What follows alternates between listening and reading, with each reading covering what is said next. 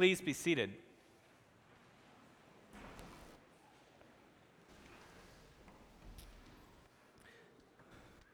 Not far, not far from the Sea of Galilee is Mount Tabor, which is an interesting um, geological um, uh, feature of this part of the Holy Land. It's a raised plateau about 1,800 feet above the rolling hills that surround it. It's the alleged site of the Transfiguration, the story from the gospel we just heard. And if you make your way up, if you make your way up to the top of this plateau, it's about the size of about five football fields on the top. It's not very big. There's a large basilica that is cared for by an order of monks. And if you go into, into this basilica, you find that there are three chapels one for Moses, one for Elijah, and one for Jesus. They didn't actually listen to the lesson. So, a couple, um, a couple summers ago, my family um, was traveling around uh, national parks in the Southwest. And we visited Chaco Canyon National Historical Park in New Mexico. Has anyone ever been there? A few people. A few people there. The choir's been there. so it's an amazing national park. And the only way to get there is to drive on dirt, uh, washboard dirt roads for about 20, about 20 miles. And, um, and the park, it's in a canyon. It's in a canyon that's about eight miles um, the long ways and about two miles the short way. And, um, and the park preserves the ruins from the Chacoan culture, which was at its peak between 900 and 1300 AD. And there in the park, um, the, the Chacoan people had built these enormous structures, these enormous kivas, some of them round, some in various shapes, and um, with very elaborate architectural features. And what's amazing is that um, it was a pilgrimage site. Not many people lived in the canyon year round. And all of these, um, all of these structures throughout the canyon, they, um, they're in perfect alignment with the solar and astrological features of that area.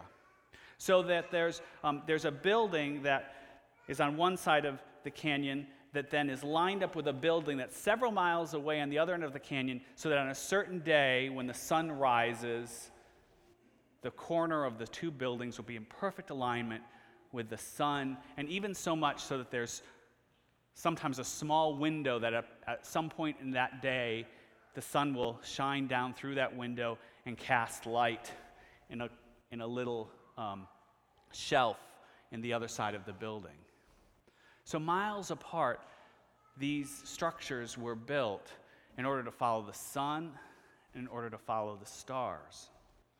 And so, on our first day there, I asked a ranger who'd worked in the park for over 30 years, he dedicated his entire career to serving this park. What was his favorite part? What was the part of the park that he found most amazing? And he said to me, Just wait. It's the night.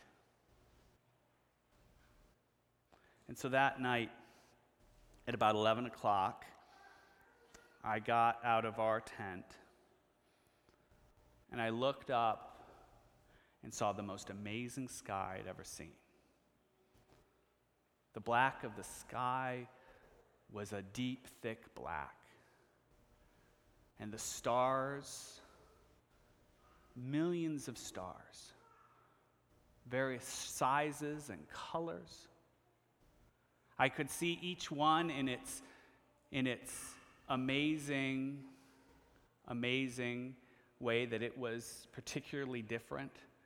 And all of them awash through the sky. I could see the entire Milky Way. I'd seen pictures of it, never actually had seen it. The entire Milky Way up there in the sky, like a ribbon that had been spilled on the night sky. There was no light pollution there.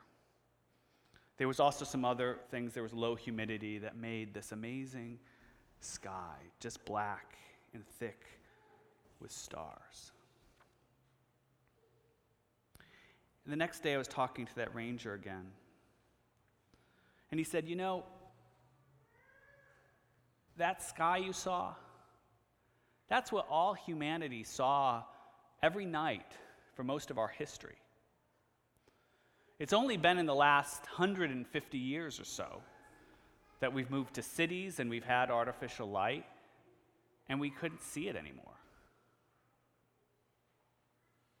That was the sky that grounded humanity's reality, that helped us understand who we are, how we're connected to creation and the cosmos. People ordered their lives, they told fortunes, they made decisions based on those stars in the sky. For me, seeing that sky, I understood something about myself, about how I am as a unique person in the great cosmos of creation, how I'm an individual, yet part of something that's miraculous and enormous. I understood something about the nature of God, about God who created me, who created you, who created all of us. In that moment under that night sky, I saw a vision of the divine, a vision of God. Now, for Peter, James, and John, They'd been traveling with Jesus for months, maybe even years. I bet you they knew what he liked to eat, what he didn't. They knew what would piss him off. They knew what would make him smile. And that moment on the mountain, for the first time, they were able to see who he truly was like that night sky that had always been there, and I couldn't see it. Suddenly, for Peter, James, and John, they were able to see Jesus. Know who he was, know who he is the living Son of God. An amazing experience of transfiguration. Now, you know the story. This story has a, has a certain place in Luke's gospel. It's actually smack, smack dab in the middle of the gospel. It's the fulcrum, the turning point of the entire narrative. Before the transfiguration, it's all about teaching and healing and preaching as they travel around the countryside. And after the transfiguration, their face is to Jerusalem. It's about Pilate, the passion, the crucifixion, execution, the resurrection. Everything changes because of this moment in the story this transfiguration, it leads to transformation. It's not just a moment to be put on the shelf. It's something that changed everything for the disciples, their entire reality, that led them to the service and ultimately the sacrifice of the cross. I've come to believe that God gives us these moments of transfiguration throughout our lives. What has it been for you? The first time you held your grandchild? Maybe a moment in the woods? Lost in a Bach cantata?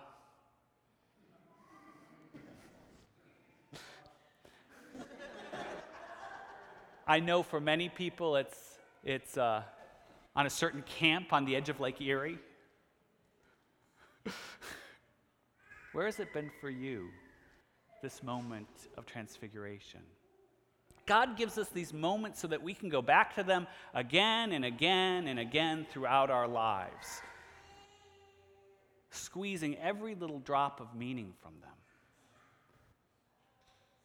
And I also believe that they're given to us to change us, to transform us, to transform us into people who can love who can serve, who can sacrifice in the way of this living God. These moments of transfiguration are to lead to transformation.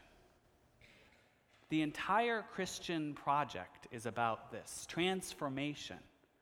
The experience of God that leads us to be changed that leads you, leads me to be changed, to be transformed, because that's where it begins the transformation of the world. More peace, justice, it all begins with you, it begins with me, how our hearts are changed, our souls are changed. And so often, it's these moments of transfiguration that change us. So, how have you? experienced transfiguration in your own life? Where has it happened for you? And how is it changing you to serve, to love, to sacrifice in the way of Jesus Christ? Amen.